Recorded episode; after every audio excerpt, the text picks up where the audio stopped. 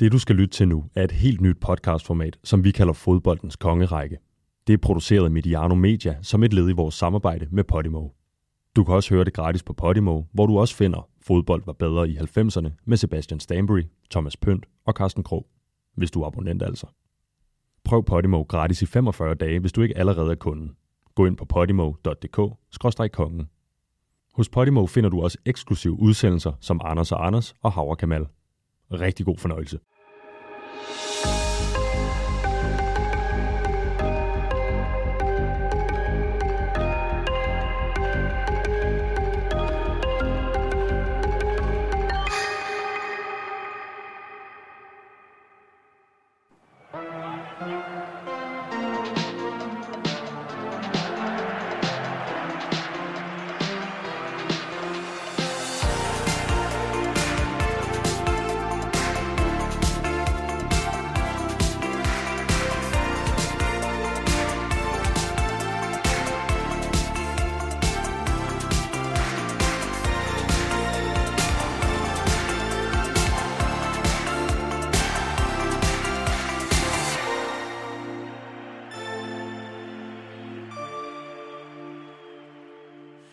Sebastian, kan man elske en fodboldspiller, man aldrig har mødt?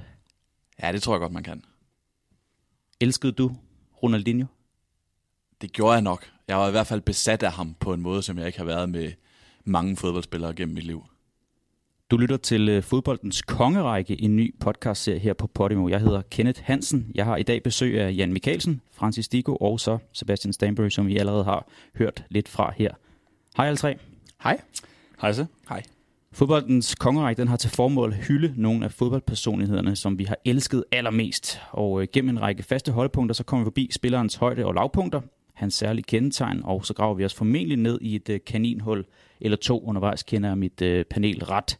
Til sidst i udsendelsen, så kommer vi så til at rangere de konger, vi har udvalgt på en fiktiv kaminhylde bag, der hvor Francis står placeret i dag. Det bliver subjektivt, forhåbentlig sjovt, og måske også lidt ømt, når Jan han forsøger at klemme sig ind mellem to mangeårige vinder af Ballon d'Or. Den tid, den så Jan.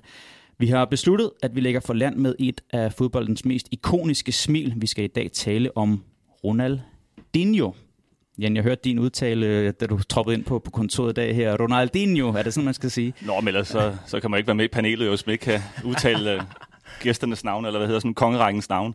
Jamen altså, Ronaldinho, altså ja, han er fantastisk. En sublim fodboldspiller, så jeg er rigtig glad for, at vi starter med ham. Kan I huske den der øh, navnegenerator, der var i forbindelse med VM i Brasilien i 2014?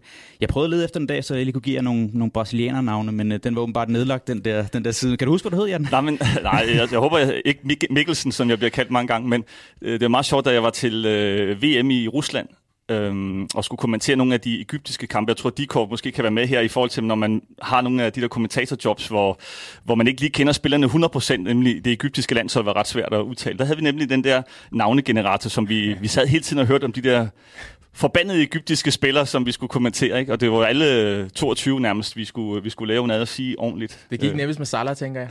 ja, Salah, ja, men Mohammed. Du snød sikkert også at sige Mo Salah, ikke Mo Mohammed Salah, Salah. Francis, øh, hvad tænker du på, når du hører navnet Ronaldinho? Der tænker jeg faktisk også på en eller anden form for forelskelse. Øh, jeg skal bekende kulør, jeg er ikke helt vild med Barcelona.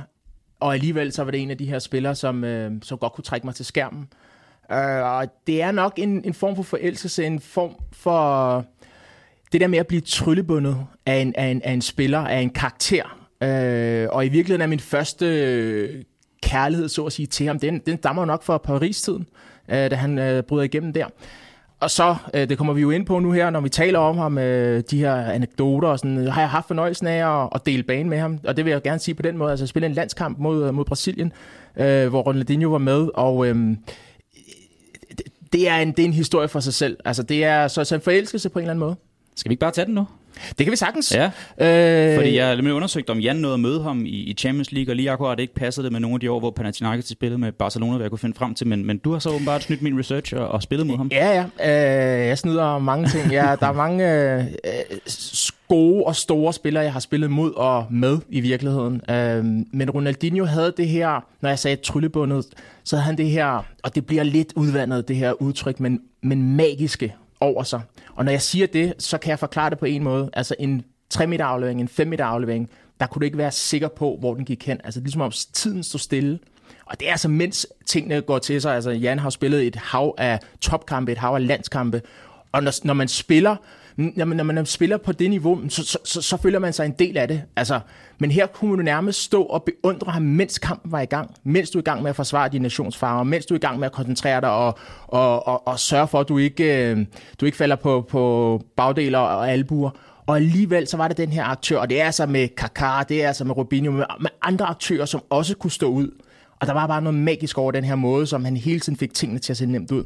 Øh, så det er, det er et af mit største fodboldøjeblikke, fordi at, øh, at jeg i forvejen havde set ham på skærmen, og i forvejen var, var trukket, altså tiltrukket af hans måder at gøre tingene på. Så um, for mig er han helt deroppe, uh, også selvom han har repræsenteret nogle, nogle klubber, som jeg ikke er helt vild med.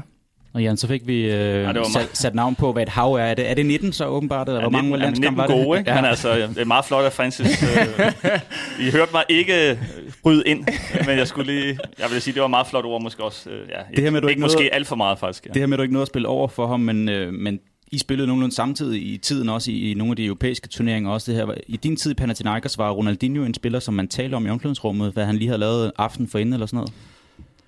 Ja, altså øh, jeg vil sige, øh, det var ikke sådan, at han var på dagsordenen hver gang, men det er klart, når han har spillet nogle af de der store kampe, hvor han har lavet sin magi, som, som Francis siger. Jeg tænker mere, det er sådan en spiller, man elskede, når han havde bolden. Giv ham nu bolden, ligesom jeg selv har haft med Zidane. Altså, man ventede sådan på, selv på et stort hold som Real Madrid eller FC Barcelona, så ventede man på, at han fik bolden. Mm. Fordi da han var alligevel lige et stykke højere op, end de normale FC Barcelona-spillere, eller som Zidane var i, i Real Madrid, ikke? selvom det var Galacticos. Og, og sådan en spiller var, var Ronaldinho selvfølgelig, synes jeg, teknisk øh, kreativ, øh, uforudsigelig, øh, målscorende. Da jeg gik ind og tjekkede i dag til, til researchen, blev jeg faktisk lidt overrasket over, hvor mange mål han lavede. Mm-hmm. Han har faktisk en rigtig, rigtig flot statistik. Hvis du tager Barcelona-tiden, han spillede 190 kampe, han lavede 91 basser. Det, det er altså ikke tosset. Nej, og hvis jeg må supplere her, det, det, der, det der også står ud, det er, at der er selvfølgelig masser af mål, masser af assist, men der er jo rigtig mange vigtige øjeblikke.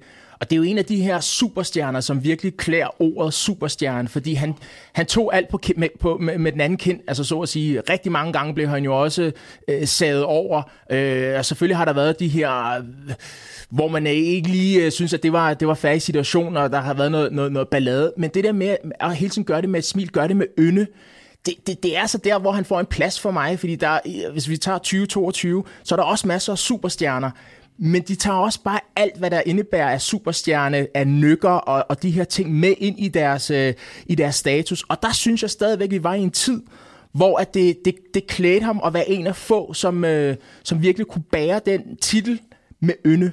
Der var, der var der blev lavet sådan et fotoprojekt, der hed Faces of Football, omkring 2005-2006, jeg tror det var op til VM 2006, hvor man, øh, øh, det kommer også i en stor, stor øh, sådan, øh, coffee table book efterfølgende, hvor man havde taget en faktisk meget fin idé og fotograferet nogle af de største spillere, Ronaldinho, øh, Zidane, øh, Rooney, øh, Netve, tror jeg, lige efter de havde spillet en kamp, og de stadigvæk står med sveden drivende ned af sig. Og hvis man går ind og sådan finder dem her, og finder billederne derfra, så står de alle sammen med et meget altså, træt, udmattet ansigtsudtryk. Der er en person, der smiler, og det er Ronaldinho. Mm. Altså, fordi han, han havde jo netop smilet, ikke? og han havde glæden, og så havde han fantasien. Han havde øh, evnen til at tænke nogle helt utrolige detaljer og teknikken til at udføre dem, hvis vi lægger det oveni. Altså han har lavet nogle ting, som jeg simpelthen ikke har set andre lave. Jeg har nogle gange set Neymar og Cristiano Ronaldo lave en aflevering med ryggen ude på sidelinjen, ude omkring sidelinjen, så vender de sig lige om at lave en aflevering med, med ryggen og vender sig. Jeg så Ronaldinho lave en assist med ryggen en gang mm. mod Osasuna mod Ludovic Gigi. Ikke? Det er bare et andet niveau. Han laver en en gang, det var også med Osasuna, hvor han får sådan en bold centralt ind i banen, flad aflevering, og så vipper han den op over hovedet på sig selv øh, med ryggen til, til, til altså han, får, han har ryggen mod, mod straffesparksfeltet, vipper den over hovedet på sig selv med sådan et touch med ydersiden, vipper den over en forsvarsspiller, spiller Deko fri, der forsøger at spille et to, og den går så i vasken, den bliver blokeret af en forsvarsspiller. Og et to, han kaster sig til, til, til græsset i vrede og ærgelse over den her fuldstændig magiske detalje for Ronaldinho, den ikke giver et mål. Så han har i hvert fald altid tolket det. Fordi selv et to og Deko øh, var ikke på det niveau, Ronaldinho var. Ja, og det er det, der er så sjovt, fordi øh, nu, nu, du får lige sagt øh, min pointe i virkeligheden.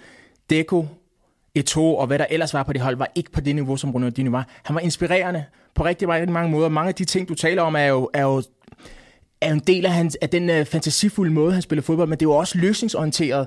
Fordi det er jo også nogle gange, hvor man tænker, at det her, det kan ikke lade sig gøre, og alligevel så sker det. Og på den måde får du jo også en edge over dine forsvarsspillere. På den måde så får du jo også bragt det, der er, det, der er tillagt en superstjerne. Det der med, at han skal underholde, han skal inspirere, han skal være en, en rollemodel på rigtig, rigtig mange måder. Hvis vi tager brandet Ronaldinho, jamen så har han jo inspireret så meget i, i forhold til min generation. Altså i forhold til, hvad for nogle ting, der var, der var værd at forsøge ude i skolegården, og værd at forsøge øh, til træning, og, og, og, og, og forsøge at være den bedste udgave af, udgave af dig selv hver evig eneste gang, du går på, på banen. Og det synes jeg faktisk, han, øh, han formåede stort set hver gang, han øh, i sin prime, som man siger. Ja, fordi jeg synes, øh, Francis har fat i noget her, fordi det, det, jeg har med ham, og hvorfor han ikke er helt øverst op for mig, det er jo fordi, at hans prime var meget kort. Ja.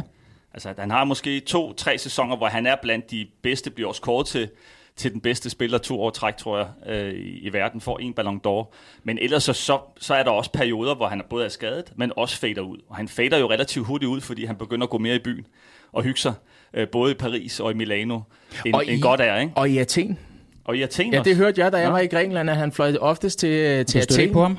Ja, nej, der var jeg jo ikke, øh, der var jeg ikke i, øh, i Grækenland selv, så, øh, så det, det, det kender du noget til, tænker jeg. Øh, jeg, jeg var aldrig i byen, men altså, øh, det kunne da være, man skulle have været, hvis man Ja. var blevet lige så god. Men altså, han, han, øh, han, han havde noget prime, men også en kort tid, hvor ja, en Cafu og så videre, de andre Rivaldo og så videre, måske havde lidt længere tid, hvor de strålede og var netop øh, ja, meget, meget, meget stærke i, i deres aktioner. Ikke? Cafu, han kunne, han kunne stadig spille den der dag. Han kunne også godt være en, vi kunne tale om på et senere Vi skal tidspunkt. tale om Cafu. håber jeg da. Og hans tyggegummi. Der er nogle brasilianere, de kan spille til de er 55, og så er der nogen, der brænder ud til, når de er 25. Det er, Ja, der er ligesom lidt- to kategorier. Ja, der, det er ret interessant. Der er C. Roberto, eller der er Garincha. Og det er ikke? tit de offensive spillere, der har det med at brænde hurtigt ud. Ja, det er rigtigt. Så Altså, ja, Adriano det og- spillede også, da han var øh, langt, langt oppe i 30'erne. Ja, han røg til Azerbaijan og Ja. ja. alt muligt her. Øhm, med hensyn til Ronaldinho, det er for lige at tage en pointe, som du snakkede om, Francis, og det er det der med de der ting, han også kunne, den måde, han også brugte den på, øh, og til at lave vigtige mål. Mit yndlingsmål med Ronaldinho, kan jeg lige så godt tage allerede nu, det er det her, han laver mod Chelsea i marts 2005 øh, i en Champions League-kamp, hvor Barcelona har vundet 2-1 på hjemmebane øh, over Chelsea, Mourinho's Chelsea, og møder dem så på udebane og kommer bagud 3-0. Og så burde det være forbi, fordi det her Chelsea-hold, det er et hold, der lukker 15 mål ind i 38 ligakampe i Premier League den sæson og bliver engelsk mester. Man kan ikke score imod dem, og de har et fantastisk forsvar. Og Peter Cech havde stadig sit hoved dengang også. Hvad siger du? Ja. Peter Cech havde stadig sit hoved dengang. Præcis, øh, og Carvalho og John Terry foran sig jo ja. til at stoppe det meste, så man kunne ikke score imod dem, så hvordan skulle Barcelona komme tilbage i den her kamp? Jamen, først scorer Ronaldinho på straffespark, og så er det, han laver den her, hvor han står på kanten af feltet, vrider en lille smule i hofterne, Carvalho tør ikke gå ud i ham, og så sætter han bare tårhyleren på. Og, og det var, jeg tror det er øh, vores gode ven Morten Glindvad, som har beskrevet det som et mål, der ikke stod skrevet nogen steder. Det der kunne man jo ikke gøre, hvem havde gjort det før. Og jeg kan huske, at kampen blev vist på øh, TV3's kanaler dengang, og de sendte den for skudt, fordi der var en kanal, og det var Milan United, som var hovedkampen, og så blev den her kamp vist efterfølgende. Så jeg sad hjemme med mine forældre og så den her kamp midt om natten, og da Ronaldinho han laver det her mål, der må, jeg, der må jeg ned og skrige i min hovedpude for ikke at, at vække huset. Så, så vildt et mål, synes jeg, det var. Altså, det, det glemmer jeg simpelthen aldrig. Sebastian, du og jeg er jo nogenlunde jævnerne også, de, de yngste i hvert fald i, i panelet her. Vi blev jo sådan, gik for overgangen fra ung til voksen, lige nogle af den alder, hvor at, uh, Ronaldinho havde sin prime, også selvom Jan han siger, at uh, den var kort, den prime. Det, jeg ved også, du fulgte Barcelona rigtig tæt i de her år, hvor Ronaldinho også begynder at komme ind på holdet. Og har også på fornemmelsen, at du også har haft fornøjelsen af at se ham live. Ja, det har jeg. Øh, på et tidspunkt, hvor Er det ikke meget fedt, at man ved det nu her? Jo, og det er det, og det vidste jeg faktisk dengang. Okay. Og det var på et tidspunkt, hvor hans prime faktisk var forbi. Jeg var dernede i i Barcelona sammen med en kammerat i, øh, i sæsonen 2007-8, december 2007, og det er, jo, det er jo hans sidste sæson i Barcelona, og han er ikke, hvad han var sæsonen før, slet ikke, hvad han var to sæsoner før. Øh, og der er kun nogen, jeg tror, der er 55-56.000 tilskuere på det her stadion. Men Barcelona vinder 2-1 over Deportivo La Coruña, og Ronaldinho scorede et mål på straffespark. Og jeg kan huske, at jeg sad med min øh, Sony Ericsson mobiltelefon og filmede det her mål, fordi allerede dengang, så kan jeg huske, at jeg tænkte, jeg ser Ronaldinho score. Det, det, er, en, det, er, en, det er en stor ting. Så, så den, den oplevelse er jeg glad for at have, og det vidste jeg allerede dengang, fordi så meget fyldte han allerede dengang. Jeg troede faktisk hverken, at du gik for kampe før tid, eller at du optog mål, men uh, der har du så bare uh, i nyere tid afsløret dig selv i begge dele. Ja, det har jeg så gjort dengang i, i 2007, der sad jeg med min, med min gamle klaptelefon. Var der nogen af jer, der så øh, nogle af de her kampe mod Brøndby i UEFA-koppen tilbage i 04? Der var han jo på sin prime og scorede et forrygende mål ud af Brøndby Stadion. Jeg, havde lige, jeg har set det uh, 10 gange her til formiddag. Det, jeg har faktisk det set det mål igen. et par gange, fordi i forbindelse med bagom trøjen, så har jeg haft Reto og nogle af de der ja. øh, Karim Sasa øh, inden, og, og de, altså, det, er jo, det er vi jo nødt til at snakke om, det mål der, hvor han sådan, på ellers en, en dag, hvor han egentlig gik og hyggede sig lidt, det var en Ronaldinho-dag. Ja, det var, det var sådan, så var han jo også nogle gange, han tog det også easy, ikke? Øh, med et smil. Men så får han lige, øh, jeg tror det er efter et frispark, hvor han får en ripost og sådan noget. Så, Men han sparker jo selv frispark. Hvordan er ja, han ja, ja. første mand på anden bolden? Ja, det, det, tror jeg også, det, forstår jeg det tror også, Brøndby-spillerne de står og snakker om stadigvæk. Ja. Og, så, og så klasker han jo bare ind øh, knaldhårdt på Karim der. Det var, altså, han, han lavede jo noget spektakulære ting, selvom kan jeg sige, han måske ikke havde verdens bedste kamp sådan, i det hele taget, men han var alligevel afgørende, som man var så mange andre gange. Kan du huske kampen ned for, for Camp Nou? Ikke uh, kun i brudstykker. Jeg kan huske, jeg var dernede jo. Ja. Og jeg blev, øh, jeg blev, den blev spillet 21.15 kampstart, og så var den så færdig to timer senere, 23.15. Jeg kan huske, der var 1.000-1.500 Brøndby-fans dernede, og vi skulle ud som de aller sidste på Camp Nou, så vi fik lov til at, jeg tror også, vi fik lov til at sidde der lidt længere, end der var nødvendigt, men vi fik lov til at sidde deroppe længe. Og jeg blev 18 den 4. marts, og de starter kampen den 3. marts, så jeg når at have fødselsdag, mens vi står derinde og venter på at komme ud. og, så, og så i byen øh, nede på Amblagen bagefter og sådan noget der, så det var, det var en kanontur. Der blev du en mand. Ja, jeg blev også en mand, fordi jeg så Per Nielsen på et hjørnspark slået, Dan Anton Johansen scorede på kampen af. Det er en fantastisk historie, så Asbjørn Sens, der stadigvæk er rundt tosset efter den der indomsaflevering fra Saviola ind til, til Luis Garcia, men det var, det var nogle fede kampe, de havde med Brøndby i, i den tid, kan jeg huske. Og det var den sæson, hvor han, han har jo VM 2002, hvor han ligesom øh, åbenbarer sig i hvert fald for, for mig, og øh, rent lave nogle ting ned i den franske liga. Øh, og så kommer han til Barcelona der 2003-4, og forvandler jo Barcelona, mm. som har været dårlige i nogle sæsoner, og som faktisk også er dårlige i løbet af efteråret. Men så er det Ronaldinho, han nærmest ene mand løfter det her hold, tager dem op på sine skuldre og, og dribler hele vejen til en anden plads i ligaen. Og, øh, og næste sæson, så bliver de spansk mester. Han er jo faktisk skadet i efteråret. Øh, ja. Det er skadet, det er jo derfor så præsterer de jo ikke ret godt, og så ja, som, som du siger, kommer tilbage og forvandler dem fuldstændig, ikke? Og, og giver dem den der, det touch, som de manglede. Ikke? Og det at sidde og se de der kampe på, på tv, på, på TV Danmark, som man gjorde dengang, ikke? Altså, ja. det, var, det var fast holdepunkt for mig at sidde og se de der, de der kampe i, i weekenden, når man skulle, skulle spille mod Barcelona. Inden man skulle ikke så meget i byen dengang. Ah, okay. Kende, du snakker meget om at gå i byen. Jeg det synes jeg er meget spændende. jeg vil tilbage til den tid. skal, skal vi ikke lige, øhm, inden vi nu for langt ind i alt snak omkring Ronaldinho, vi har også et, et holdepunkt med sådan en blå bog, hvor vi lige kører igennem øh, nogle meritter og sådan lidt, fordi skulle der sidde nogen derude, der har smidt den her podcast i ørene, og ikke rigtig ved, hvem pokker Ronaldinho er. Der er nok ikke så mange, men, øh, men dem, der ikke er helt bekendt med ham, får lige et oprids af ham jo, øh, som sagt, brasilianer, født øh, i 1980 i Porto Alegre, og hans begejstring for fodbold startede, øh, som så mange andre brasilianere, på stranden. Han indførte også det her, øh, eller blev ligesom synonym med det her øh, ord med Joker Bonito også. Øh, det kan vi tage på, på et senere tidspunkt. Ja, og Elastico-driblingen. Elastico-driblingen også, den, den er også ja. sammenlignelig med, med ham. Øhm, hans interesse for fodbold steg som 8-årig, da han og familien blev tilbudt et hus i den øh, bedre del af byen i forbindelse med, at hans storebror Roberto han øh, blev tilbudt et skifte til storklubben Gremio, og det var også i Gremio, at øh, Ronaldinho 10 år senere indledte sin karriere, inden han så røg til Europa og tilbragte tid i øh, storklubber som Paris Saint-Germain, FC Barcelona og AC Milan. I 2011 vendte han så retur til Brasilien og nåede optræde for tre klubber og en øh, kort afstikker til Mexico, inden støvlerne endegyldigt røg på loftet i 2015. Og det er jo sådan noget, han har spillet øh, 97 landskampe for Brasilien, scoret 33 mål, deltog ved to VM-slutrunder, vandt den i øh, 0-2 i øh, Sydkorea og Japan. 2004 og 5, Jan, som du var inde på, blev han øh, af FIFA kåret som årets spiller, og samme år, altså i 2005, øh, rendte han med Ballon d'Or hederen. Det er jo meget pænt, når man lige ridser det her op her. Og jeg tænker, vi nok skal komme forbi tiden i Barcelona, som vi også taget hul på nu, måske også øh, nogle af de her landskampe ved de, øh, ved de større slutrunder. Men du nævner også det her, Francis, med din fascination og din øh, begejstring for ham begyndt i Paris Saint-Germain. Altså, nutiden, skru tiden øh, nogle årtier frem, der, der er Paris Saint-Germain en magtfaktor i europæisk fodbold. Det var de jo ikke dengang. Hvordan pokker kunne de ende med at ryge afsted med ham dengang? Jamen det er jo det, der er med det brasilianske kontinent. Der er jo et, et, et hav af dygtige spillere. Nogle af dem er hit, nogle af dem er miss øh, forstået på den måde. De kan alle sammen spille fodbold, de kan alle sammen øh, drible, de kan alle sammen begejstre, men kan de gøre det kontinuerligt? Vi er lidt inde på den her prime måske i forhold til hans topniveau måske ikke var lige så langt, som man kunne have ønsket sig, fordi vi virkelig har set nogle, nogle ting, som Ah, det er hårdt sagt. Altså, jeg, jeg, jeg har diskuteret med min far, hvem er verdens bedste fodboldspiller nogensinde. Øh, han er generation Pelé, og der er nogen, der er Maradona. Så jeg vil ikke sige, at vi ikke har set det før. Altså, at, at der er en, der nærmest er forud for sin tid. Men som sådan, jeg husker det, en, som, som har givet mig så meget, Øh, så vil jeg sige, det her det var jo, det var jo et, et hit fordi han kontinuerligt kunne, kunne, kunne, uh, kunne generere den uh, begejstring, når han spillede fodbold. Nogle af de ting, han laver i Paris, uh, det havde de måske set omkring uh, George Weah med, med Rai, med Genola og alle de der ting. Men, men, men Ronaldinho var effektiv, samtidig med, at der var det her smil hele tiden. Det behøvede ikke at være så det er drønseriøst fodbold, men det behøver ikke hele tiden at synes så drønseriøst.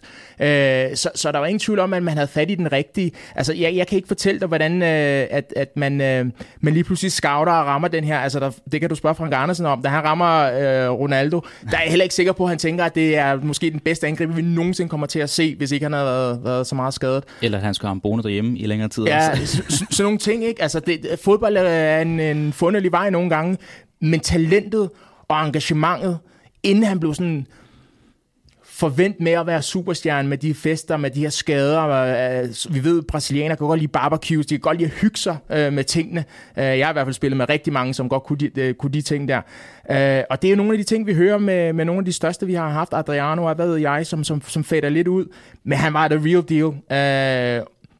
Og grund til, at jeg har ham helt oppe, bare lige for at lave min rangering, for jeg hørte jo lige Jan sige, at han har ham ikke helt oppe, lidt på grund af den her prime, hvilket, hvilket jeg køber.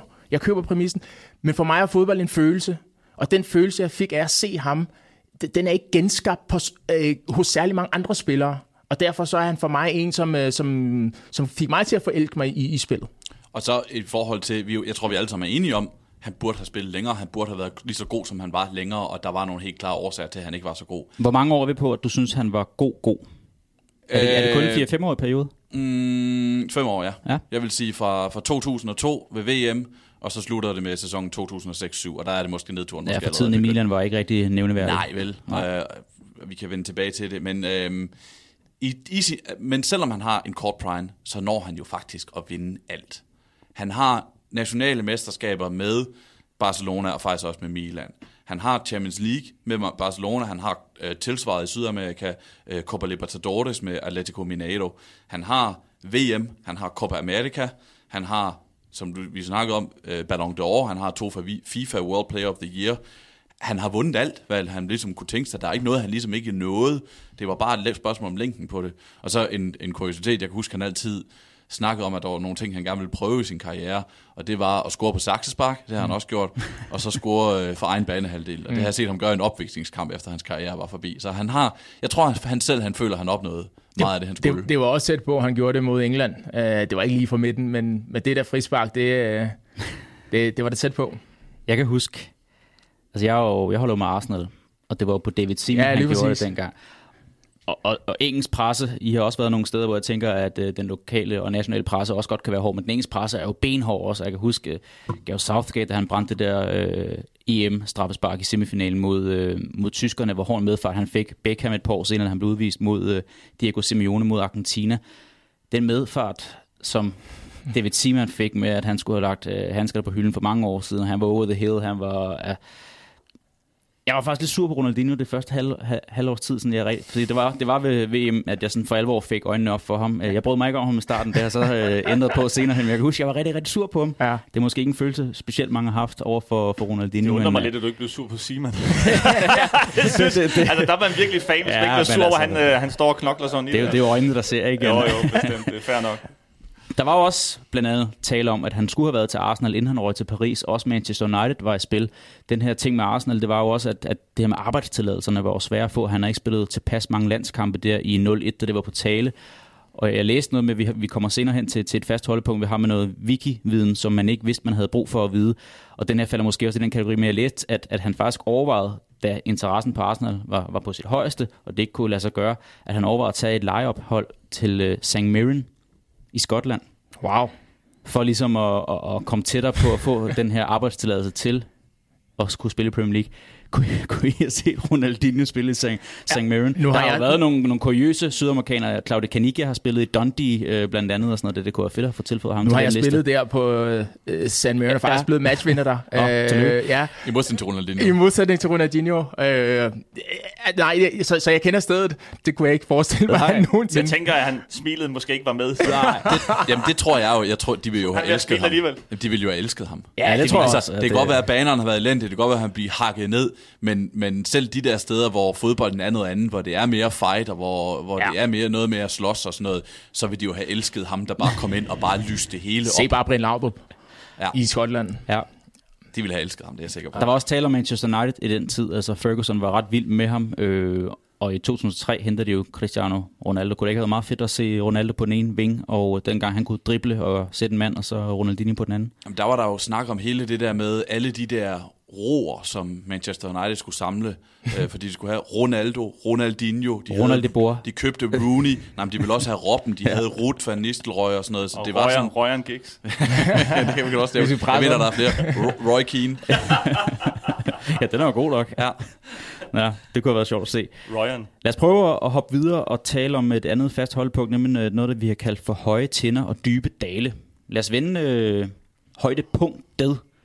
Og der er det ret vigtigt, at det er højdepunktet. I har alle sammen fået til opgave at udvælge et, og det kan jo være, at de har... I har ikke talt sammen, men det kan være, at I har fundet frem Jeg til, har faktisk at, to. at højdepunktet er det samme. Du har snydt. Jamen, du vil ikke blive sur på mig nu som vært, men jeg, jeg har fundet et på banen og Ja. et udenfor. Ja. Jeg vil gerne starte med det udenfor. Lad os høre. Altså, han lavede jo rimelig mange penge på øh, sponsoraftaler og så videre, ikke? Og, og jeg vil sige, den øh, commercial, han lavede, hvor han står og hammer på overliggeren, øh, må vi godt sige andre, må vi godt sige reklame, Andre brands. an- andre brands. Jeg mener, det var, var det ikke Pepsi? Det Nike. Nej, det var en Var det Nike? Nike-reklame. Var det Det var Nike? for Tempo. Jeg kan huske det der, som han, var fik, nogle, sindssygt? han fik nogle nye Tempo-støvler. Ja, ja, okay. Ja, Ja, ja. ja. Jamen, jeg troede, det var Pepsi, men han er også blevet sponsoreret af Pepsi, tror jeg. Så. Ja, garanteret. Ja, nå, men anyway.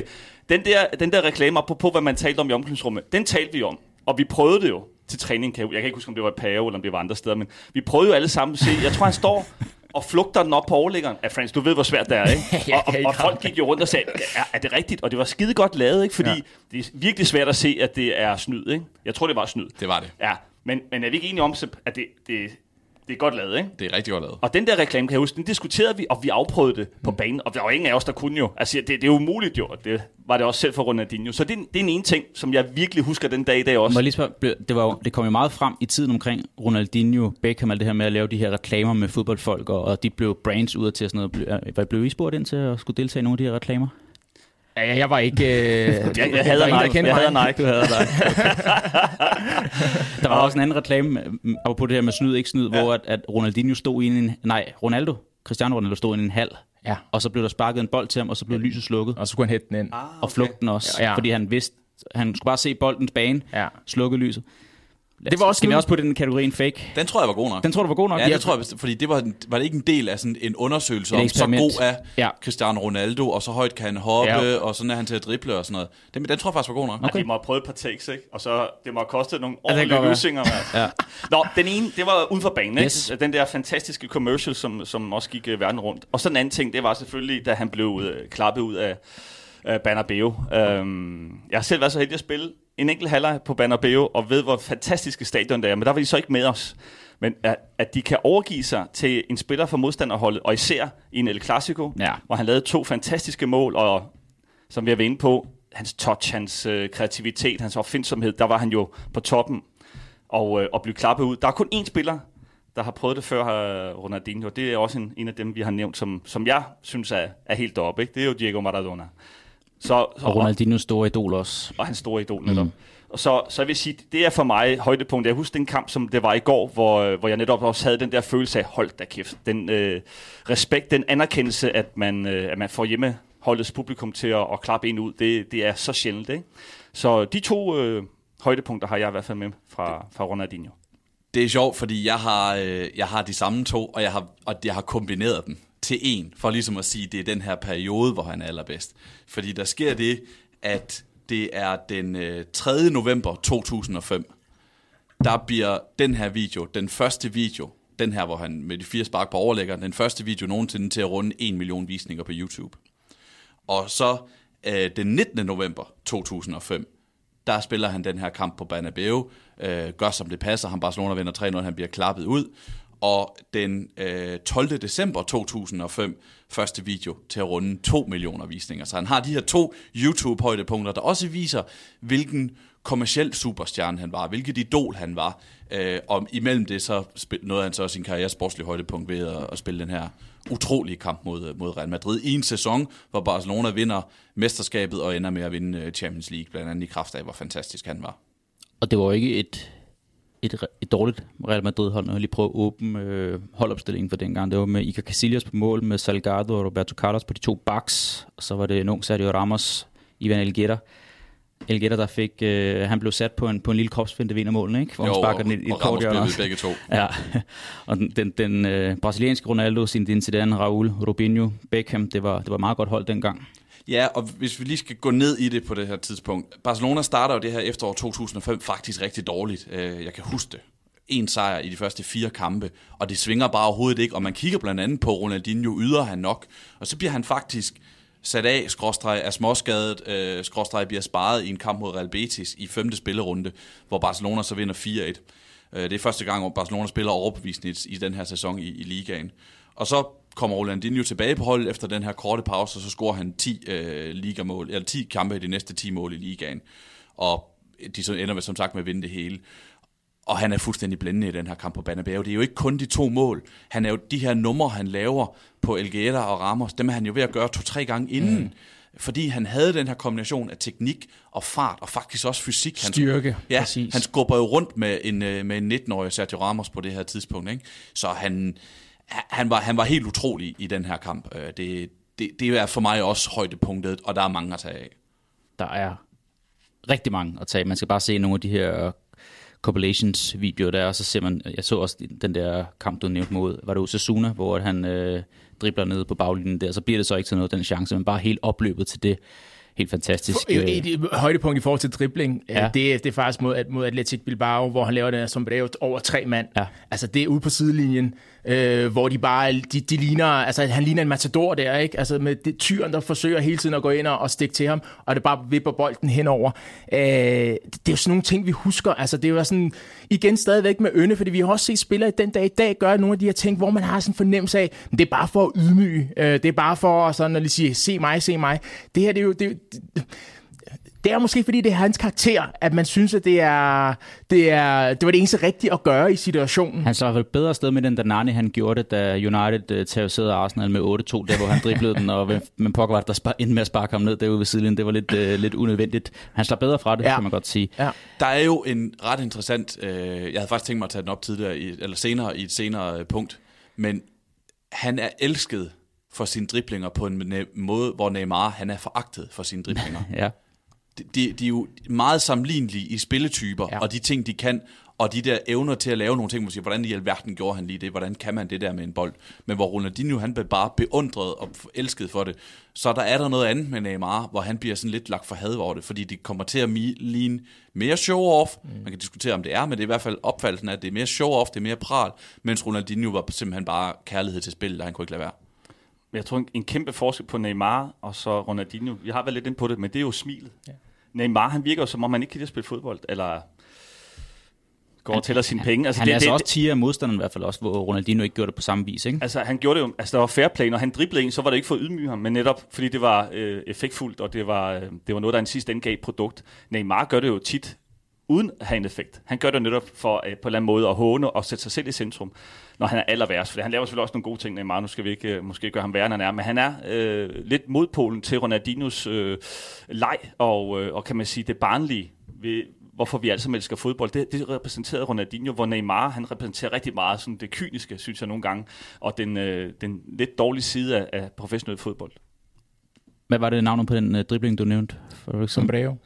Ja, altså den der... Og hvor han løfter den over for... Jamen også elastik, Nå, ela- Elastico. Ja, Elastico, den vil jeg ja. godt lige tale om, fordi uh, så den kommer jo egentlig fra Rivalino, den uh, brasilianske megastjerne, yes. som, som også var... Som også blev savnet med, da han var yngre, ja. Netop, og, og, og, og den har han jo i hvert fald også sørget for at blive, blive genskabt igen. Altså, mm. der kan vi i hvert fald tale om Ønne, hold kæft, ja, den er jo svær at lave. Altså, den er jo, jamen, den er, I den fart også, han altså, gør det i, ikke? Og, og det, er jo, det, ses, det så så nemt ud. Mm. Up, så kørte han bare lige forbi. Det, det, Romario lavede den jo også i, kan man sige, under Laudrup-perioden i Barcelona, men den kom i hvert fald virkelig frem med Ronaldinho. Og det var sådan en type, man, nu laver han den. Mm. Alle vidste, han ville lave den. Han gjorde det bare så godt, at ja. det alligevel lykkedes. Ikke? Elastico blev også et hit på seriebanerne der i, uh, i midten af 0. Og det var, ikke, det var ikke altid lige så effektivt, som han men, gjorde men, det, men, lørdagen i La Liga. Men det er sjovt, de der driblinger, der bliver sådan ikoniske. Altså for at tale om en, en spiller, som vi kan komme til at tale om i det her regi, J.J. Okocha. Mm. Altså den dribling, han laver på, på Søren Kolding uh, par gange. Ikke? Det blev jo også sådan en ting, som man skulle forsøge at lave. Ikke? Uh, og, og, og, den, hvor du løfter den op over dig selv og modstanderen? Eller ja, det var, var faktisk ikke engang den. Altså, det, det, Mellem benene, en, en fodrulle, ja, ja, præcis. Okay. Øh, øh, sådan en, en omvendt husmandsfinde på en eller anden måde. Ikke? Øh, jeg ved ikke, hvor effektivt den er, men det er nej, virkelig lækker. Den er lækker at se på. Ikke? Altså, det, der er bare nogle af de her spillere, som der kan tillade sig det her. J.J. Koch er også en, en type med det der lidt, lidt rytmiske i deres spil, du ved. ikke? Så, ja, mere så. dans end, end spil nærmest. Ja, ja. Må jeg prøve at udfordre lidt det der med, at sige, at, at han gjorde det med et smil, og det blev også altid øh, set på med et smil. Fordi der er så nogle af de her videoer også, der kom der sådan et, et, et portugisisk udtryk frem, der hed Caneta humiliante også. Og det betyder jo, altså humiliate, ja. lidt den ydmygende kanal, ja. som nogle gange siger, at, at nogle gange havde han også for vane, at han havde lavet øh, effektivt en kanal på en spiller, øh, distanceret ham, og så kom spilleren så tilbage igen, og så lavede han blive øh, enten fra højre mod venstre, og så modsat vej bagefter også. Og du nævnte han, hans tal, Jan, og det var også en tid før Cristiano Ronaldo og Messi har ødelagt alt det her rammer for, hvad der er godt, og hvad skal et målsnit lægge på, og sådan noget hen over en sæson. Så det var pæne tal, du ridsede op, Jan, men, men kunne han have været kunne tallene have været bedre? Havde han lagt lidt af det der på hylden og været mere effektiv og mere en maskine, som man ser det i dags dato? Det er sjovt, du siger det, fordi det, du har sikkert ret, når du har set det, og nu, nu hvor du nævner det, så, så var der måske også perioder, hvor han faldt lidt i den gryde Men der. det kan også godt være effektivt jo. Men det er ikke det, jeg husker ham for. Nej. Altså, jeg, jeg, jeg er faktisk på linje med, med Francis, at jeg husker ham som være relativt øh, færre og, og mere en, en legnespiller, men også en produktiv spiller, øh, effektiv spiller. Og jeg vil sige, de tal der er jo imponerende.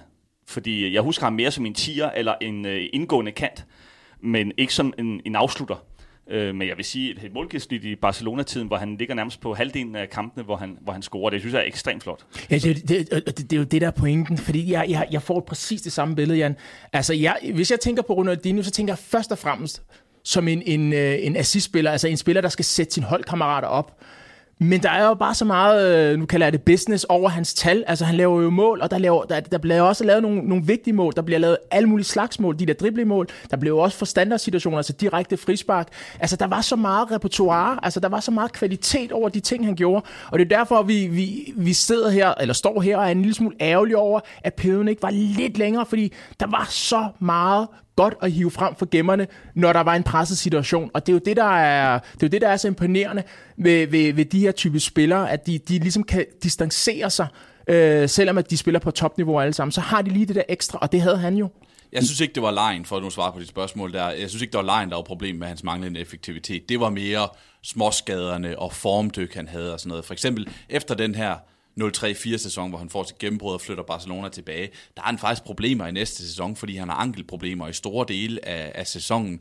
Og der kan jeg huske, at jeg sad og tænkte, han spiller ikke lige så godt, han, han er ikke lige så god, han er ikke lige så god. Det er jo først i, som jeg husker, det i januar måned i den sæson, at han første gang scorede et mål i åbent spil i ligaen. Det er altså lang tid at gå et halvt år uden at gøre det, ikke? Så øh, det, det var mere sådan, han havde småskader, han havde formdyk og sådan noget. Det var ikke fordi, han lejede det væk, som jeg husker det. Han, han, han lavede jo netop afgørende, vigtige mål. Og hvis vi tager efter nedturen, så små, måske så småt er begyndt øh, sæsonen 6-7, hvor øh, Barcelona ikke vinder noget efter at have vundet både mesterskab og ligaen sæsonen før, der er han ret meget alene til tider. Øh, der er to ude med en skade, og Messi er ude med skade undervejs i sæsonen, og der banker han altså 21 ligamål øh, ind fra den her venstre kantposition. Ikke? Så, så han, han, han kunne godt løfte sig til at være en meget effektiv spiller, og det her var jo på et tidspunkt, hvor øh, også to var begyndt at være efter ham for at gå for meget i byen. ja. det, det her med at have jer to, Francis og Jan, med med jeres øh, spillerfortid, har, har været på nogle af de her scener her, så har jeg altid lyst til at få lidt ud herfra. De her stigmatiseringer af folk, der med, at man siger, at at sydamerikanere, de er ildre for oftest nogle kort, altså uruguayanerne, det er nogle beskidte folk, og brasilianerne, dem der godt kan lide at gå i byen, franskmænd, der er måske lidt småorgante, italienerne øh, filmer og alt det her sådan noget. Nogle af de brasilianere, jeg spillede spillet sammen med, var det en ting det her med, at de tog lidt mere let på det, og de var måske knap så professionelle som os, af det, som der er en af overskrifterne på Ronaldinho? Ja, ja knap så professionelle, det, det vil jeg helst ikke tvære ud på, på, på alle brasilianere, men der, der er en, en, en en eller anden form for livsglæde, vil jeg hellere sige. Altså, det er altså, en kulturel ting. Der er en kulturel ting. Altså, man kan godt lide at, at, at hygge sig. De kan godt lide strand. De kan godt lide det gode vejr. De kan godt lide det her tekniske. Det er lidt afslappet. Det er nok mere afslappet, jeg vil sige, omkring tingene. Øh, og, og, og, og tingene skulle se ud på en måde stilistisk. De er jo netop kulturelt opvokset med deres store helte, hvordan de gjorde fik tingene til at se ud. Øh, det er jo ikke bare en eller anden, der knipser og siger øh, Jogo Bonito. Altså, der, der er noget kulturelt, som er i, som driver i, i, eller kommer i vandet, som er i grundvandet der. Øh, dem, jeg har spillet med, altså de fleste af dem, jeg nævnte som og folk smågrine måske lidt, men det der med barbecue, det der med hygge, det der med familie, det der med at sådan også at kunne, kunne, kunne drikke en cerveza, altså det, det, det, det, det kan de godt lide. Øh, og det tror jeg, han... Øh, han har også gjort sig fortjent til det, lad mig sige det så, men det tror jeg, han faldt i. Jamen, altså, det er meget sjovt, der er sådan en historie med Claudemir her for et par uger siden, ikke? Altså, øh, brasilianer. Party mere. ja, party mere, tror jeg, det, det siger sådan lidt også som, måske det, den tankegang, der er hos dem, ikke? Øh, jeg tror, de lever lidt mere øh, fra dag til dag, sådan på godt og ondt, i, i forhold til os. Vi er måske også lidt for struktureret for Skandinavien, og tænker lidt for meget over, om fem år, der skal jeg være der og der, og der skal jeg sørge for at være sådan og sådan, ikke? Hvor, hvor de måske er lidt mere, ja, men altså, jeg hygger mig, jeg har det godt nu, når jeg besøger familien, øh, nu skal vi sgu hygge os, ikke?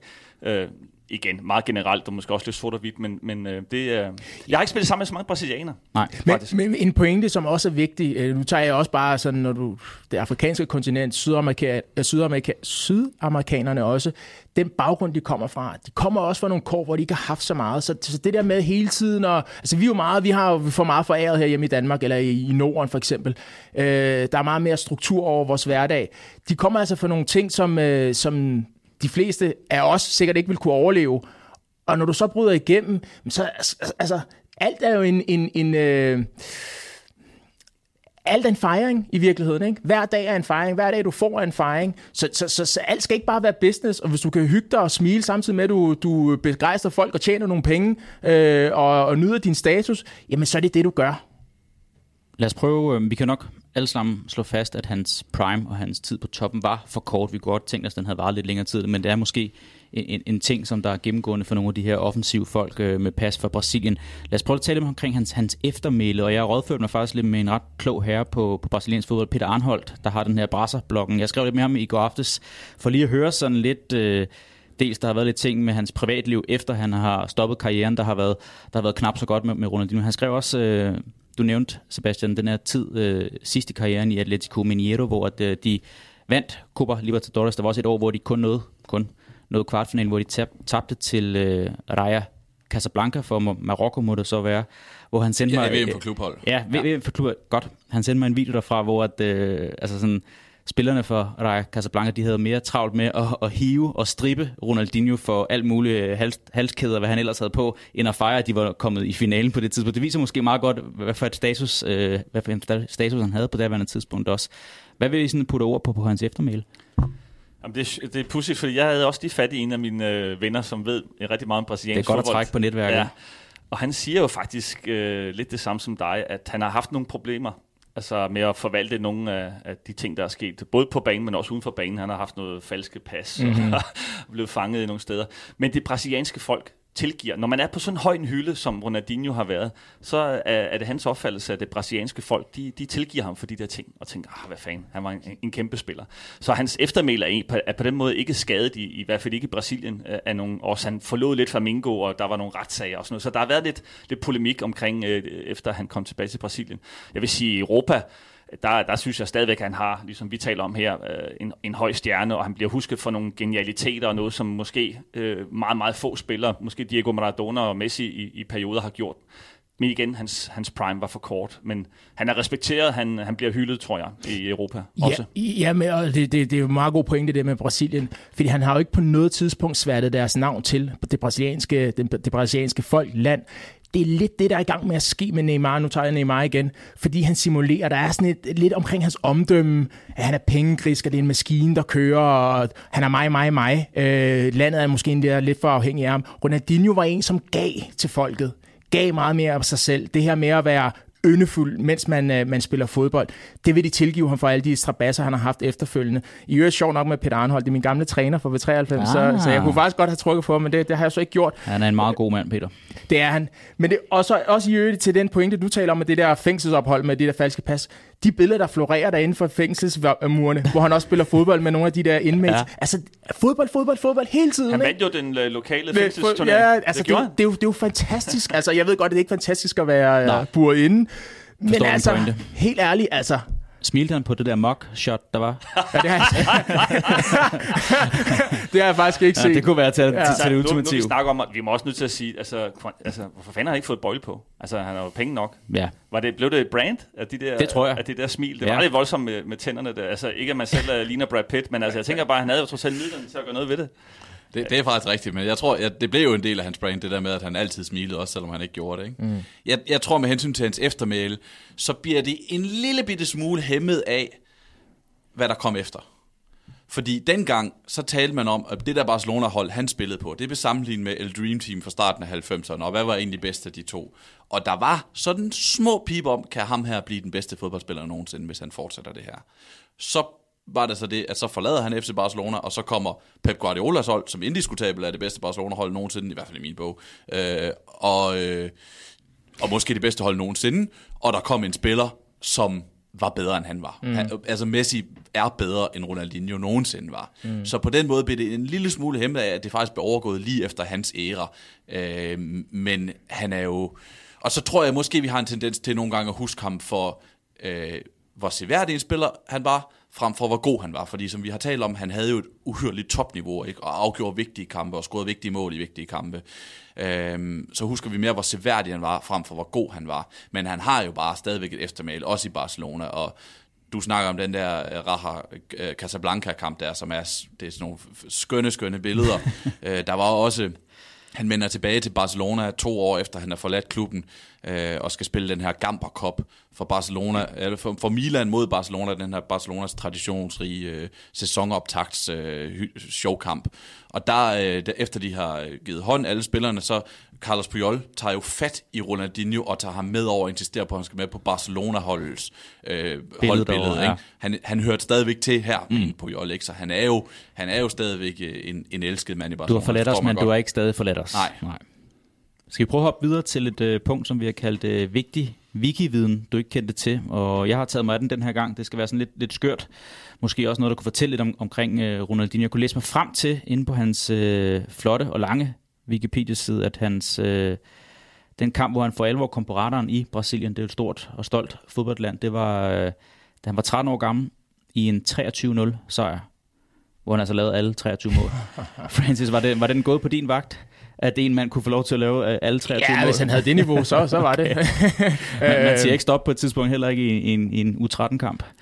Ej, det, det er utroligt, ikke? Altså, nu, som som uh, Sebastian var inde på, han vidste jo godt, hvad det var, han så, og det var også derfor, han hævde telefonen frem. Altså, på det tidspunkt, så er jeg ret sikker på, at der er nogen, der tænker, hvis vi kan få ham ud af slummen, altså vi kan få ham ud af, af, af de vilkår, han er, han er, han er født ind i, jamen, så, så bliver det her en stor spiller. Og det har de sagt flere gange, men, men, men, men sådan en spiller, der tager man altså chancen. Jeg, det, det, jeg vidste ikke det her, altså det er en god bonusinfo, øh, men det overrasker mig ikke.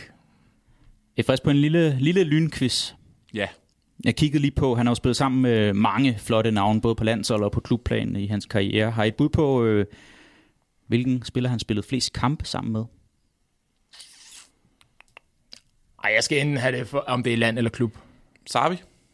Det er på klubplan, at øh, den spiller, han har spillet sammen med flest gange, er fra 189 kampe. Nå, Men jeg tænker, at han kunne have spillet ret, ret mange kampe sammen med Rivaldo, fordi de var jo også holdkammerater, mener jeg, i Barcelona. Eller kom han senere, Rivaldo? Ja, han, øh, han, er, senere? han, han har rejst Nå, der. okay, jamen, så er det nok ikke ham. Sabi. Han er nummer tre på listen. Og du har nævnt ham, han lige var nummer... Øh, ham, Puyol. Puyol er nummer to på listen. Victor Valdez er nummer et. Okay. Åh oh, ja, Målmand, ja. Syv kampe flere end Puyol. Det var måske, hvor Puyol var skadet havde karantæne, men det var nogenlunde for min samme tid. karantæne. Ja. Sebastian, det her med, øh, med wiki-viden, at lykkes dig at grave et eller andet op, måske også uden for wiki-siden? Øh, der, jeg har faktisk to, som er fra Wikipedia-siden, Okay. men som er bekræftet udenfor os. Øh, jeg havde også den med St. Mirrors, som var sådan en skør alternativ verden, ikke? Hvis han Jeg gad godt kunne rejse tilbage og se det, at den gik igennem, og så han skulle spille en kamp. Jeg ved ikke engang, har de spillet den bedste række på daværende tidspunkt? Måske den næstbedste række, men det kunne, det kunne fandme være sjovt at se. Who knows? Ellers så havde jeg to, at han, øh, han spiller simpelthen bongotrummer til et øh, show før VM-finalen i 2018, hvor han spiller den der russiske folkemelodi Kalinka. Dø, dø, dø, dø, dø, dø, dø, På stadion? dø, dø. Ja, på stadion. Han står sammen med en masse øh, kvinder i noget spraglet tøj, og, øh, og så, står, så sidder Ronaldinho og spiller på en bongotrup. synger også, faktisk. Ja, det er også det er helt skørt, ikke? Og så det med, at han i oktober 2020 udsender en støtteerklæring til Azerbaijan i deres øh, krig mod Armenien.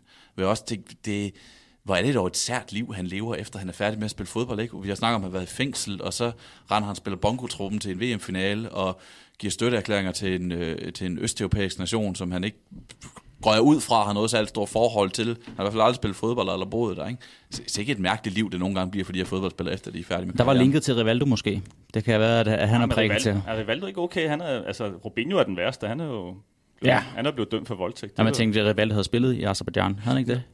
Ja, Gjorde han ikke det? Ja, jeg tror, han sluttede der. Ja, altså, Ja. ja. Han var i hvert fald i Grækenland nu. Vi... Ja. Kazakhstan måske i virkeligheden. Men jeg vil Ja. sige, øh, en af de ting, jeg har kigget på, det var jo, at apropos øh, dumme beslutninger, så, så mener jeg også, at de, øh, han har 57 boliger. Ham og hans øh, bror, som er blevet beslaglagt nu, fordi Ja. ja. han er åbenbart er, har valgt at lave et projekt et andet sted, hvor øh, en naturreservat, hvor man ikke må, øh, Må- må ikke bygge. man må ikke bygge, eller man må i hvert fald ikke øh, lave de ting, de har gjort. Så han, altså, jeg, jeg ved sgu ikke, om man er broke nu. Altså, det virker som om, de kunne i hvert fald ikke betale den bøde der. Så altså, det er jo lidt, lidt sørgeligt. Øh, han Ja. åbenbart, øh, og han bliver rådgivet af sin bror, som har været en agent. Ham, der så øh, startede med at være... Ikke, ikke klaret kortet. ikke igennem, jo. kortet, Ja. han klarede kortet, og hans øh, søster er presseagent. Så jeg tænker jo også, at det er mere nepotisme, der er tale om, end der er tale om øh, kvaliteter og kompetence. Det kunne det meget vel være. Vi har også et andet punkt, vi kalder for tidsmaskinen, hvor vi øh, både kan rejse frem og tilbage i tiden. Øh, hvordan tror jeg egentlig, han vil passe ind i moderne fodbold, hvis han skulle spille i 2022? Vil der stadig være plads til en spiller som Ronaldinho? Jamen, det er ret sjovt, fordi hvad, hvilken position har han? Altså, den her klassiske tier, den er en lille smule udfaset øh, efterhånden, fordi det, der er fokus på, det er fart, dynamik og styrke. Han, har, han havde det hele, men spørgsmålet er, om, om der er den her position, hvor han kan... Der er ingen tvivl, at han kunne spille på niveauet, men spørgsmålet er, om vi vil tænke på ham på samme måde. Øh, der, skal være, der skal være meget mere output. Den måde, vi vurderer fodbold på i dag, er meget mere forretningsorienteret, end, det er, end, end der er glæde ved det, fordi der er kommet så mange interessant omkring so- sociale medier. Spillerne er blevet meget mere deres egen forretning, deres egen branding, og det gør jo bare, at, at der, der, der, der, er en lille pla- der er meget lidt plads til, til, til fejl, hvis du skal nå de helt store, øh, hvad hedder det, meritter, så at sige. Altså Cristiano og Messi, det er meget forretningsorienteret, det er meget business. Øh, og, og, og, og vi har lidt tilbage af det der yndefulde hos Messi, men, men efterhånden heller ikke længere, når han løber rundt der i Paris, og der har man sådan lidt, en, det, det, det er jo en forretningsbeslutning. Øh, så, så jeg kunne godt se ham spille på niveau, men jeg tror ikke, vi vil tale om, tale om ham og se ham i samme lys, som vi gjorde i forhold til den tid, han var i, da han, øh, ja, han, da han rev fodboldbanerne i stykker. Jeg hørte en podcast for nylig, ganske for nylig, der snakker om, nu ved jeg godt, det var Guardiola, der egentlig endte med at sige, at øh, dit liv uden for øh, fodboldbanen fylder for meget, du skal væk herfra, og måske øh, slutte hans karriere i Barcelona. Der er nogen, der snakker om, at Guardiola vil jo rigtig gerne have for sin højre kant, at han skal blive helt ude på linjen og søge de her en mod en situationer mod modstanderens bak. Kunne han ikke godt stadig fungere i den rolle, måske på Citys hold i, i 2022? Jo, og jeg har jo også... et, Øh, jo, fordi han, øh, Guardiola snakker jo også om, at noget af det vigtigste, det er en spiller, der kan sætte en mand. Det må vi sige. Det kunne Ronaldinho både i fart og forstående. Og jeg kan jo ikke lade være med at tænke på, hvis nu Guardiola der i sommeren 2008 ikke havde var kommet ind i Barcelona og havde sagt, jeg skal ikke bruge Deco, jeg skal ikke bruge Ronaldinho væk med dem, og så havde solgt dem. Hvordan vil Ronaldinho så have passet ind på Pep Guardiolas Barcelona-hold? Han spillede den der venstre, i Barcelona spillede han venstrekanten i tremandsangreb. Den rolle kom til ind i, under Guardiola til at blive spillet af Henri og Pedro og David Villa. Øh, er, Iniesta også nogle gange? ja, Pe- Pedro spillede måske også nogle gange over i højre side, ja. Ja. men de spillede i hvert fald derude i, i venstre siden. Ikke? Ronaldinho kunne vel godt have spillet på det hold. Altså, han, han, han er, da, da Guardiola forlader klubben igen i 2012, der er han kun 32. Han havde farten til at spille, han havde dribleevnerne, han var en glimrende pasningsspiller. jeg ved ikke, om han kunne have fungeret med, at man både havde ham og Messi, der skulle øh, bestemme lige meget på sådan et hold der, men, men spillemæssigt kunne det have været sjovt at se i sådan en tanke, tankeeksperiment. Jeg tror, han trænede for dårligt. Jeg Ja, tror, det gjorde han. Jeg tror, Guardiola smed ham ud, fordi han kunne se, hvordan han påvirkede... Ja, det var jo beslutningen Men, nærmest, der, ikke? Altså- men, men hvis, I nævner, hvis I tænker over de typer der, der er jo en transition i forhold til, hvad for nogle typer du bruger. Henri og øh, Pedro er teknisk rigtig, rigtig stærke spillere. Vi, jeg håber, vi kommer til at tale om Thierry Henry på et tidspunkt. Øh, det kunne jeg forestille mig at gøre. Men allerede der er der fokus på fart og dynamik. Allerede der er der begyndt at komme en transition. Og, det er jo, og der er du nødt til at træne på en anden måde, og der er du nødt til at øh, også være klar over, at du skal dele potten med, med en, som hedder Lionel Messi eksempelvis. Jeg tror, at, det, at, at, at vi kan jo godt se det ske, fordi vi ved hans topniveau, men vi skal også bare huske, hvad tendens der er på fodbolden, og hvilken vej det er gået. Øh, det er også, vil sige, at den her rigtige tiger, øh, Van der Vaart, Snyder, jeg er, meget, jeg er halv hollænder, hvis, øh, til dem, der ikke kender mig. øh, jeg, jeg kigger meget på den der type, hvordan man fortolker spillet derinde i halvrum, mellemrum. Den, den, den, den, den bliver bare udfaset, fordi spillet bliver hurtigere og hurtigere og hurtigere, og det vil Guardiola jo også have. Og så der, hvor det skulle gå en lille smule langsommere, det, kom, det, det, det skal være længere ned på banen, hvor til Xavi, det er Iniesta, dem, der kan holde spillet i gang, Busquets, og så kommer øh, eksplosionerne. Og der tror jeg, at hans stil begynde at blive en lille smule presset. Og så tror jeg også, at det genpresser, sådan som Leipzig måske, mm. sådan, og Liverpool står rigtig meget for. Ikke? Der tror jeg, Ronaldinho var lidt for meget. Nå, hvad fanden, der er nogle andre, der lige tager den øh, til mig. Ikke? Altså, de skal nok erobre den, og så skal det jo lækkert. Men jeg tror faktisk, han vil være så forhåbentlig, da han er så klog fodboldmæssigt, at han vil kunne vende sig til tempoet, og måske også være en, øh, lidt skarpere på, på det defensive arbejde. Altså, og det er meget, meget få spillere i dag. Det er måske kun de tre i PSG, som får lov til at lave 0 Ja. og det er også en af grundene til de terrorkampe, Det når det. når det Ja. ja. står, altså, og de møder nogle rigtig, rigtig dygtige hold øh, sidst i Champions League, så står det også lidt med, at der er, altså, de andre løber altså med tilbage. Altså Bayern, de løber sgu med tilbage alle sammen. Så står der de tre deroppe og- og venter på, at der er otte andre, der erobrer den. Det går ikke i alle kampe jo. Det er jo ikke altid, de møder Mets. Vel? Altså, så, øh, så jeg tror, Ronaldinho øh, skulle have oppet sig på nogle af de ting, hvor fodbolden har flyttet sig. Men altså, hvem kunne ikke bruge Ronaldinho som træner? Det vil jeg sige, så skulle man godt nok være forkælet. Jeg siger bare, Francis, hvis vi skal optage om Thierry, så kan jeg godt den dag. Og så bliver det i, øh, i wifebeat eller, eller baskettrøje optager, så, så jeg kan, du kan se min tatovering med, med Henri på, på skulderen på det tidspunkt der. Og på det her med øh, Thierry, vi skal også prøve at sammenligne ham med øh, folk fra en anden sportsgren, og, og jeg ved, at Francis, du er ret glad for basket. Det er jeg også. Jeg har nogle baskettrøjer derhjemme også. Er der nogen, der vil starte med at smide et navn i puljen, eller skal, jeg- skal jeg lægge for land? Skal det være basket? Fordi Nej, nej, nej. Jeg er, nej. mere, jeg er, Det- mere, meget mere tennisfyr. Det, ja, det, det, Okay. det, det viskede Sebastian mig godt i øret, at, at det var der, du har fra. Øhm, lad, os, lad os høre, Jan. En sportsperson, som øh, kunne minde, eller som Ronaldinho mindede om. Altså, som har vundet meget, men som måske ikke er sådan helt, helt op, og så havde han en kort prime. Ja, det er jo tre meget gode ingredienser for at beskrive Uha, Ronaldinho. Der, der udfordrer mig lidt. Det var øh, måske Michael Stich. En meget, meget usekset tysker, men han, han, øh, han vandt faktisk en del, men han var meget... Jeg kunne ikke se ham på bongotrummer. Nu meget- kender ham godt, nu kender ham godt lidt. Nej, altså jeg vil sige, det er jo, det er jo sådan noget Agassi-agtigt, ikke? Altså han er jo helt oppe af Ronaldinho, men der er stadig lige Federer og... Øh, hvis man skal oversætte det til fodboldsprog, så er der måske, synes jeg lige, Pelé, Diego Maradona og Zidane i min bog, som er, er øh, har vundet det samme og mere, og været længere tid på den øh, hylde, hvor Ronaldinho har været. Men jeg vil sige, en Agassi øh, vandt også øh, rigtig meget, en øh, Stefan Edberg. Men, men øh, der er nogen, der shiner mere end ham, men stadigvæk en fantastisk spiller, og meget øh, respekteret for netop hans smil, og han var også en stor personlighed, Agassi, med, øh, spillede jo i Demin shorts, og havde det der øh, affarvede, øh, gyslige, øh, Hans Rostock fodboldhår, ikke? Det var, det var, vel, par, det var vel par ryg, ikke? Øh, jeg kan sige. Var det paryk, synes Ja? Det var det til sidst, fordi han Nej. var... Jo, jo. Fordi han var lidt, øh, Han, var, han havde tabt håret. lidt afpillet. Ja. Nå, okay, det, Men det var han, ny viden han for holdt mig. simpelthen sit image ved at spille med paryk. Ja. Vildt nok. Ja, det er vildt. Nå, anyway. Uh, Andre Agassi er nok ja, det, uh, mit det, bud. det er et meget godt navn. Sebastian? Øh, den, den kan jeg godt tilslutte mig. Jeg synes, det var svært. Jeg har mere sådan kigget på, på, på andre typer inden for, for fodboldens verden Okay. til det her segment, ikke? Hvor, hvor jeg øh, tænkte jo netop også, du, du nævnte ham, Francis, J.J. Okocha. Øh, han var jo lidt samme stil. Altså, det er sådan en spiller, der bare kunne alt med bolden. Mm. Og altså, jeg ville da gerne have haft sæsonkort til, øh, til Parc des Princes øh, i, i Frankrig, da, eller i Paris, da, da de to spillede på samme hold i, i en enkelt sæson. Det, det, havde, det må have været vildt. De var jo så ikke særlig gode, men det Du, var du nævnte Morten Dindvad tidligere. Han kommer også til at nogle gange være med i de her udsendelser her. Øh, Han har jo boet i Paris i de år, det er lige før, det er der omkring, at han har faktisk måske haft mulighed for at se Ronaldinho og JJ og en ung Nik- Nicolas Anelka i aktion. Altså Kunne apropos være meget sjov, øh, Sam Mirren og så videre, JJ Okocha i Bolton. Ja, ja, Det synes jeg også er en sjov kombi. ja Der er netop den dribling, du taler om, hvor han løfter den over sig selv Yes. og en modstander. Ja. ja. Altså, mod Arsenal. Ja, det var Arsenal. Uh. Og der, Ja. ja. der vil jo tænke, den går ud over På baglinjen. baglinjen. ellers. Ja, ja, ellers så- ja, ja, ja. Og Blev, blev, du sur, blev du så sur på ja, ja, altså, jeg kan heller ikke jeg, JJ jeg hader JJ Ja, Okocha. det, det hjalp lidt, at vi slog Nigeria i 98, så han, han, skulle også have en uh, succesoplevelse.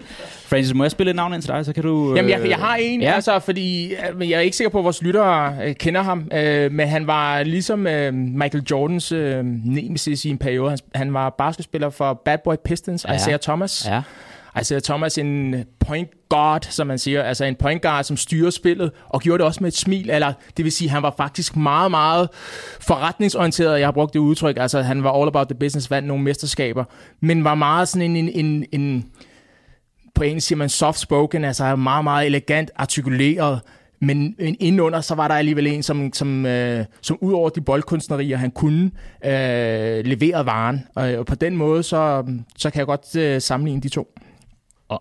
Isaiah Thomas og det der Pistons, de var gode til at komme ind i hovedet på modstanderne også, ikke? Ja. Og, og, og, og, og bruge det til en fordel for ja. Ja. dem selv og sådan noget også. Jeg blev også i basketverdenen. Jeg tog Allen Iverson. Ja. The Answer. Ja. Øh, også fordi, at han var kontroversiel. Han havde også tendenser til at kunne lide at være ude i bylivet også. Øh, der var også snak om, at han brændte ud lidt for hurtigt. Ja. Havde også et stort... Øh, ja, der skulle NBA skulle finde en ny profil efter Jordan var stoppet alt det der i, i sin tid. Øh, og så havde han også de her flashy moves, hvor at, øh, folk tog, og tog til hovedet, hvordan kan ja. det lade sig gøre, at en spiller af den størrelse kan komme helt derop i ringhøjde med nogen, der er 50-60 cm højere end ham. Fuldstændig enig. Men han vandt ikke nok. Han vandt ikke Iverson. nok. Og han Nej, smilede heller ikke nok, vil jeg sige. Nej, han vandt jo han, han vandt ikke. ikke noget med Nej, Philadelphia. han Han, var- han vandt nogle, nogle scoringstitler som, Ja. på det personlige plan. Det er måske rigtigt. Ja. Ja. Vince Carter havde jeg også med i den der kategori, fordi at han blev på en måde også ambassadør for NBA i Mm. den tid. Øh, ligesom jeg synes også, at Ronaldinho gjorde øh, Han er i- jo i et stor fan af NBA, Ronaldinho. Ja. Øh, Stor, stor fan. Hver gang der er nogle af de her arrangementer, så, så ser man Ronaldinho courtside. Og, og det, er jo, det er jo sådan... Der er jo lidt det der showbiz over det, hvor man, øh, hvor man kan Han har snydt sig ind. Ja, han er. Han har ikke penge. Han er helt- ja, det er Med sit falske pas. ja, det kan jeg lige se det for sig. Jeg er Ronaldinho. Ja, Ronaldinho. Nå, jeg synes, vi skal lukke af på et, øh, et smil og et grin. Meget Ronaldinho værdigt. Øhm, vi har også nogle punkter, der hedder, at vi skal have sat den her spiller op i vores Hall of Fame, eller vores øh, fiktive kaminhylde her. Men lige nu har vi ikke andre navne, så vi får lov til at sætte Ronaldinho op som første navn. Så øh, skal vi have præsenteret navn om et øjeblik, og så sætter vi dem op, og så tænker jeg, det bliver sådan et, et diskussionselement til sidst i øh, de respektive udsendelser. Vi skal have placeret dem sådan i en, øh, ja, en kongerække. Øh, Hvem er nummer et, hvem er nummer to, hvorfor, hvorfor ikke? Og øh, det leder mig egentlig hen til aller sidste punkt i dag. Kloden drejer, Sebastian. Vi skal have dig til at sætte navn på, hvem skal vi høre og tale om næste gang? Jeg synes jo, Ronaldinho er en af de ultimative YouTube-spillere. En af dem, som man i ny og næ, så skal man lige unde sig selv og gå ind og se nogle videoer med ham. For at sige, gud, kan man det der med en fodbold? Og jeg har valgt en, am- en anden spiller, som er i samme genre, Dennis Bergkamp. Ja, det er fedt. Så, så fik- står jeg her så som fik- halv hollænder, så og fik jeg jeg- bliver helt vildt glad. Og jeg fik næsten Henri. ah, det kan også noget. Det er, det er nogle sammenvendinger, vi kommer til at snakke om Ja, ham Og i. et lille overlap, men Dennis Bergkamps øh, slutning af karrieren var lå lige i Ronaldinhos bedste tid af karrieren, så, så vi er et lidt en anden, en anden æra også. Og man kan sige personlighedsmæssigt også en noget anden type. Øh, Hvis man har læst hans bog, Stillness and Speed, finder man også ud af, hvad for han, han var for en, en, en, type. Jeg ved ikke, hvordan han er på bongotrummer. Det må vi finde ud af til Nej. næste gang. Jeg Bare han tænker- ikke skal flyve. Han hader at flyve. Ja. Det glæder vi os til. Næste gang skal vi ikke sige uh, tak for i dag, Francis, Jan og uh, Sebastian. Selv tak. Selv tak. Selv tak. Det her, det var altså første afsnit af det, vi har valgt at kalde for fodboldens kongerække. Jeg håber, at de nød at lytte med, og at de har lyst til at lytte med næste gang, hvor at det vi altså skal tale om The Non-Flying Dutchman Dennis Bergkamp. Det glæder vi os rigtig meget til.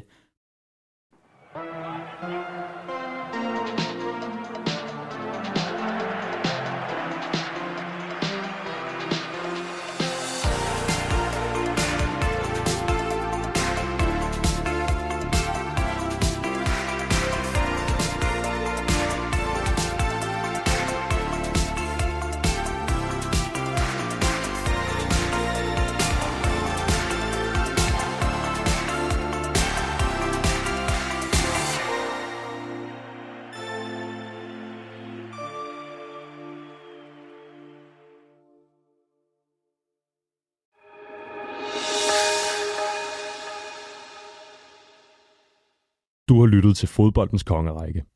Det er produceret af Mediano Media som et led i vores samarbejde med Podimo.